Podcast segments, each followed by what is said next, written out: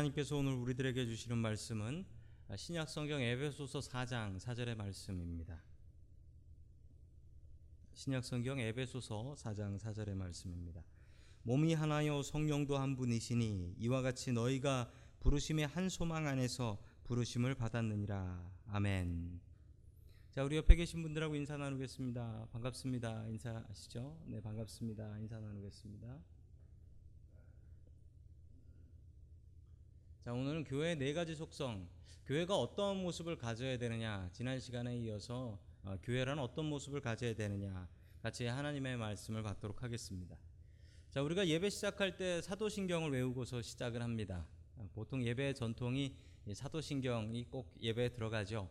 그 주기도문은 빠져도 사도신경은 꼭 들어가는 게 예배 순서인 것 같습니다. 그만큼 이 사도신경이 중요한데 최근에 한국에 다녀오신 분들은 아시겠지만 예배 때 사도신경이 바뀌었습니다. 어떻게 바뀌었냐면 이렇게 바뀌었습니다. 나는 전능하신 하나님 아버지 아버지 하나님 창, 천지의 창조주를 믿습니다. 대부분의 한국 교회들이 저거로 바뀌었습니다. 그래서 예배 가면은 아야 이건 나는 이제 한국 가서 예배도 못 드리겠구나라고 하는 저거로 다 바뀌었습니다. 대부분의 교회들이 저거를 하고 있어요. 자, 그런데 나는 이 바뀐 것 중에 공통적인 게 나는 믿습니다. 나는으로 시작해서 믿습니다로 끝이 나지요. 자, 저렇게 끝나는 이유가 있는데 원래 이 사도신경의 원조격이 있는데 사도신경보다 더욱더 좀 디테일, 자세한 건데요. 예, 니케아 콘스탄티노플 신경이라는 게 있습니다. 니케아 콘스탄티노플 신경. 이것도 저희 개신교 전통에서 아, 올바른 신앙 고백이다라고 해서 원래 저거를 많이 외웠는데 저거에 단점이 있습니다. 니케아 콘스탄티노플 신경은 엄청나게 깁니다. 엄청나게 길어서 뭐 예배 때 외우기가 아주 곤란합니다. 그래서 우리가 좀 쉬운 것으로 사도신경을 외우다 보니까 이 사도신경이 아, 더 오리지널 같이 되어버렸는데 저 니케아 신경 줄여서 이제 니케아 신경이라고 하는데 저기에 나와 있는 그 교회에 대한 부분이 있습니다. 우리 사도신경에는 교회에 대해서 어떻게 단단히 나와 있는데요. 거룩한 공회와라고밖에 안 나와요. 거룩한 공회와. 그런데 이게 원래는 니케아 콘스탄티노플 신경에 보면 이렇게 나옵니다.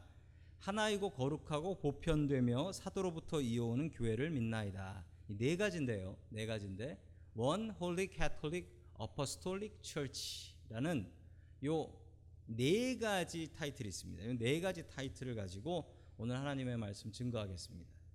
자, 교회란 어떤 모습이어야 되는가? 저 AD 381년에 이 콘스탄티노플에서 있었던 공의회에서 결정된 내용이고 그게 당시의 교회의 모습 그리고 우리의 나아가야 될 교회의 모습이 어떠해야 되는가 이 네 가지를 알려주는 건데 지금 우리 개신교회도 저 네 가지 네 가지를 우리의 고백으로 삼고 교회는 저러해야 한다라고 믿고 있습니다. 자, 첫 번째 교회는 하나이어야 한다. 원 하나라는 뜻이죠. 세상에 교회가 하나밖에 없습니까? 여러분 세상에 교회는 많지요. 교파도 많습니다. 통계에 의하면 한국에 장로 교회가 아니라 장로 교단, 교단, 장로 교단이 천 개가 넘는답니다. 등록된 것만. 교단이 그렇게 많대요. 여러분 참 세상에 교회들이 많습니다. 그런데 이 많은 교회가 하나다라고 이야기하는 것은 무엇일까요? 자, 우리 에베소서 4장 4절의 말씀을 같이 봅니다. 시작. 그리스도의 몸도 하나요, 성령도 하나입니다. 이와 같이 여러분도 부르심을 받았을 때에 그 부르심의 목표, 소망도 하나였습니다. 아멘. 하나다라고 얘기를 하는 것은 여러분 자식은 여럿이 있을 수 있어요. 그러나 아버지는 하나입니다. 여러분 그런 것처럼 우리가 여러 가지 믿음을 가질 수 있어요. 그렇지만 아버지는 한 분이십니다. 그리스도도 한 분이시고 성령님도 한 분이시다면 여러분 우리는 다른 교회에 있다 할지라도 하나 된 교회로 나아갈 수 있다라는 것입니다.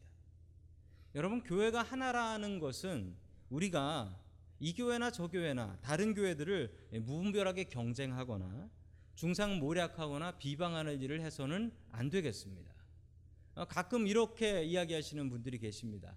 어떤 교회 교인을 만났는데 그 교회 교인이 저를 전도했어요. 교회 잘 나오시는 분인데 전도를 했다라는 거예요. 그래서 자기 교회 나와라 라고 얘기를 아, 저 어느 교회 다닙니다 라고 하니까 아, 그 교회보다 우리 교회가 좋다 대단한 자부심인 거죠. 어, 그 교회보다 우리 교회가 좋으니까 우리 교회 나와라 라고 하는 이야기를 들었다라는 얘기를 들었습니다. 또 얼마 전에 이런 얘기도 하- 들었네요.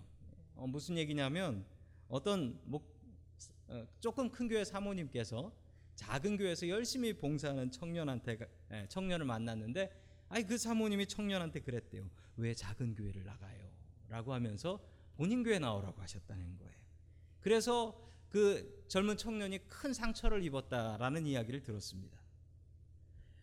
여러분 교회가 하나라면 이렇게 하면 안 됩니다. 여러분 교회가 내 비즈니스면 이렇게 해도 되지만 다른 가게 가는 손님을 뺏어와서 우리 손님으로 삼을 수 있지만 여러분 교회가 하나다. 하나된 하나님이다. 다 함께 천국을 향해 나가는 하나된 교회다라고 하면 서로 협력하고 화합해야지 아, 이렇게 무리하게 남을 비방하거나 경쟁하는 일을 하면 안 된다라는 사실입니다. 첫 번째 교회의 모습은 교회는 하나다. 여러분 하나님 때문에 하나여야 되고 또 우리가 서로 너무 다른 사람들 뭐 옆에 계신 분들이 정말 다릅니다. 나이도 다르고 직업도 다르고 너무너무 배경도 달라요. 그러나 하나 될 수 있는 이유는 예수 그리스도 때문에 하나님 때문에 성령님 때문에 우리는 하나됨을 잃고 살 수 없다라는 사실입니다. 여러분 교회는 하나입니다. 하나된 교회를 믿고 또 우리 교회가 하나된 교회로 나아갈 수 있기를 주님의 이름으로 간절히 축원합니다. 아멘. 두 번째 교회의 모습은 교회는 거룩해야 한다라는 사실입니다. 교회는 거룩해야 한다. 이 말이 무엇일까요? 우리 거룩에 대해서 가장 중요한 말씀이 구약성경 레위기 11장 45절에 나옵니다. 우리 같이 봅니다. 시작. 나는 너희의 하나님이 되려고 너희를 애굽 땅에서 인도하여 낸 여호와라. 내가 거룩하니 너희도 거룩할지어다. 아멘. 하나님의 명령입니다. 예, 명령이죠. 그 명령은 뭐냐면 내가 거룩하니 너희들도 거룩하라. 영어로 보면 therefore be holy, be holy 명령문입니다. 거룩하라. 하나님께서 거룩하시니까 우리도 거룩해야 한다라는 것이죠. 여러분이 거룩이라는 말은 그 히브리 말로 코데시라는 말, 코데시. 코데시라는 말의 뜻은 왜 히브리 말을 보냐면 우리가 이 거룩이라는 말이 너- 머리에 너무 익숙하게 박혀 있어서 제대로 된 뜻을 모르기 때문에 그렇습니다. 거룩의 뜻은 잘라낸다 그리고 분리해낸다. cut or separate이라는 뜻을 가지고 있습니다. 자, 무엇으로부터 컷했냐면 세상으로부터. 세상으로부터 잘라내서 세상으로부터 구분된 사람을 얘기합니다. 여러분 교회는 거룩해야 되고 크리스천은 거룩해야 합니다. 우리가 거룩하지 않으면 세상이 욕을 합니다. 교회를 다니면서 세상 사람이나 똑같네, 아니 더하네라고 욕을 먹지요. 교회가 거룩하지 못할 때 세상으로부터 욕을 먹습니다. 예전과는 다르게 요즘 교회들이 참 많이 욕을 먹고 또 저 같은 어, 목사님들이 참 많이 욕을 먹는 세상이 된 것 같습니다. 왜 이렇게 세상에서 교회가 잘못하고 예, 목사들이 잘못하는 것에 대해서 관심이 많냐? 그 사람들 머릿속에도 교회는 어때야 된다? 좀 달라야 된다. 교회가 어떻게 세상하고 똑같냐? 라는 그 생각이 있는 거예요. 여러분 오히려 우리가 그 생각을 덜 하고 사는 것 같습니다. 여러분 교회는 달라야지요. 어떻게 교회가 세상하고 똑같을 수 있습니까? 세상의 원칙과 세상의 방법하고 어떻게 똑같이 우리가 살아갈 수 있겠습니까? 여러분 거룩해야지요. 그래서 똑같은 잘못을 저질러도 어, 다른 사람이 저지르면 뉴스거리도 안 되는데 목사가 그랬다라고 하면은 뉴스에 떠들썩하게 이야기가 나옵니다. 그 이유가 뭘까요? 아직도 세상은 교회를 향해서 그래 교회는 좀 달라야지 교회는 좀 거룩해야지 여러분 이런 기대가 있기 때문에 그렇습니다. 여러분 교회는 거룩해야 됩니다. 세상과 달라야 됩니다. 세상의 법으로 세상의 원칙으로 그렇게 살아가는 곳이 교회는 아닙니다. 여러분 매일매일 하나님의 말씀을 통하여 우리 자신을 하나님 닮은 거룩한 사람 그리고 거룩한 교회로 거듭날 수 있는 저와 우리 교회가 될 수 있기를 주님의 이름으로 간절히 축원합니다. 아멘. 세 번째 교회의 모습은 교회는 보편적이어야 한다라는 말씀입니다. 보편적이어야 한다. 근데 이 보편적이라는 말이 영어로 보시면은 Catholic이라고 나와 있어요. 캐톨릭. 여러분 캐톨릭 아시죠? 캐톨릭 교회 캐톨릭 교회를 이 성당을 Catholic이라고 부르는데 여러분 그 Catholic에 쓰이는 capital C예요. 그러니까 대문자입니다. 근데 소문자 C는 뭐냐면 그 성당을 얘기라는 것이 아니라 저 일부러 제가 작은 글씨로 써놨는데 보편적이라는 뜻입니다. 즉 저 말의 뜻은 catholic이 universal이라는 뜻이 있어요. universal. 자, catholic이나 universal이나 이게 참 어려운 일입니다. 보편적이라는 말이 오히려 좀 쉬운 것 같은데요. 보편적이란 말은 뭐냐면 모두가 다 똑같고 구별되지 않는다라는 뜻입니다. 모두가 다 똑같고 구별되지 않는다. 여러분 이 말이 2000년 전에 나온 얘기라는 것은 충격적인 얘기입니다. 한국의 100년 전을 한번 생각해 보시면 100년 전에는 우리 사회에 클래스라는 게 있었습니다. 클래스가 있어서 양반하고 그리고 천민, 뭐 중인이라고 하는 중간층도 있었다라고 하는데 이 세 가지 계급이 분명하게 구분되어 있었고 이 세 그룹은 절대로 넘어다닐 수가 없는 게 원칙이었습니다. 여러분 한 50년쯤 전에 미국의 모습을 보시겠습니까? 이 자유와 평등의 나라라는 미국을 보시면은 한 50년쯤 전에는 흑인하고 백인이 같이 음식점에서 밥을 먹을 수가 없었답니다. 흑인하고 백인이 그래서 컬러드라고 써져 있는 데만 흑인들이 그리고 아시아 사람들이 들어갈 수 있었고 화이트 온리라고 하면 화장실도 들어갈 수 없는 그런 나라가 이 나라였습니다. 그런데 여러분 2000년 전에 2000년 전에 교회는 어떤 모습이었냐면 유니버셜한 보편적인 교회였다라는 사실입니다. 로마 시민이나 노예나 다 함께 그리스도 안에서 교회에서는 모두 다 평등하다라는 원칙이 있었다라는 것이죠. 어느 흑인이 여행을 하다가 주일이 되었는데 교회를 가기 위해서 갔는데 그 동네에는 흑인 교회가 없더랍니다. 흑인 교회가 없어서 아 그래도 예배를 드려야 되는데 어떻게 하나 그래서 백인 교회 중에 하나를 찾았는데 그 주보를 보니까 백인 교회 주보를 보니까 아니 이 교회 선교사님이 이 교회 선교사님이 아프리카 자기 나라의 선교사로 그러니까 자기 나라의 선교사를 파송한 그런 교회였던 것입니다. 야, 이 교회라면 백인 교회지만 내가 나가도 되겠구나라는 마음으로 이분이 예배를 드리러 갔습니다. 예배를 드리러 갔는데 입구에서 그 교회 집사님들이 막드래요. 막드래요. 그러면서 뭐라고 얘기를 했냐면 여긴 white only church라고. 그래서 백인들만 들어갈 수 있는 교회라고. 그래서 아니 제가 순서지를 그 주보를 보니까 이 교회가 아프리카 내 나라에 선교사를 보내는 그런 교회인데 왜 제가 예배를 이 교회에서 못 드립니까? 라고 했더니 우리는 아프리카에 선교사는 보내지만 흑인과 같이 예배를 드리진 않습니다. 라고 얘기를 하더래요. 여러분 이 교회가 문제가 무엇입니까? 여러분 이 교회는 교회가 보편적이지 않다라는 것입니다. 유니버셜한 교회가 아니라는 사실입니다.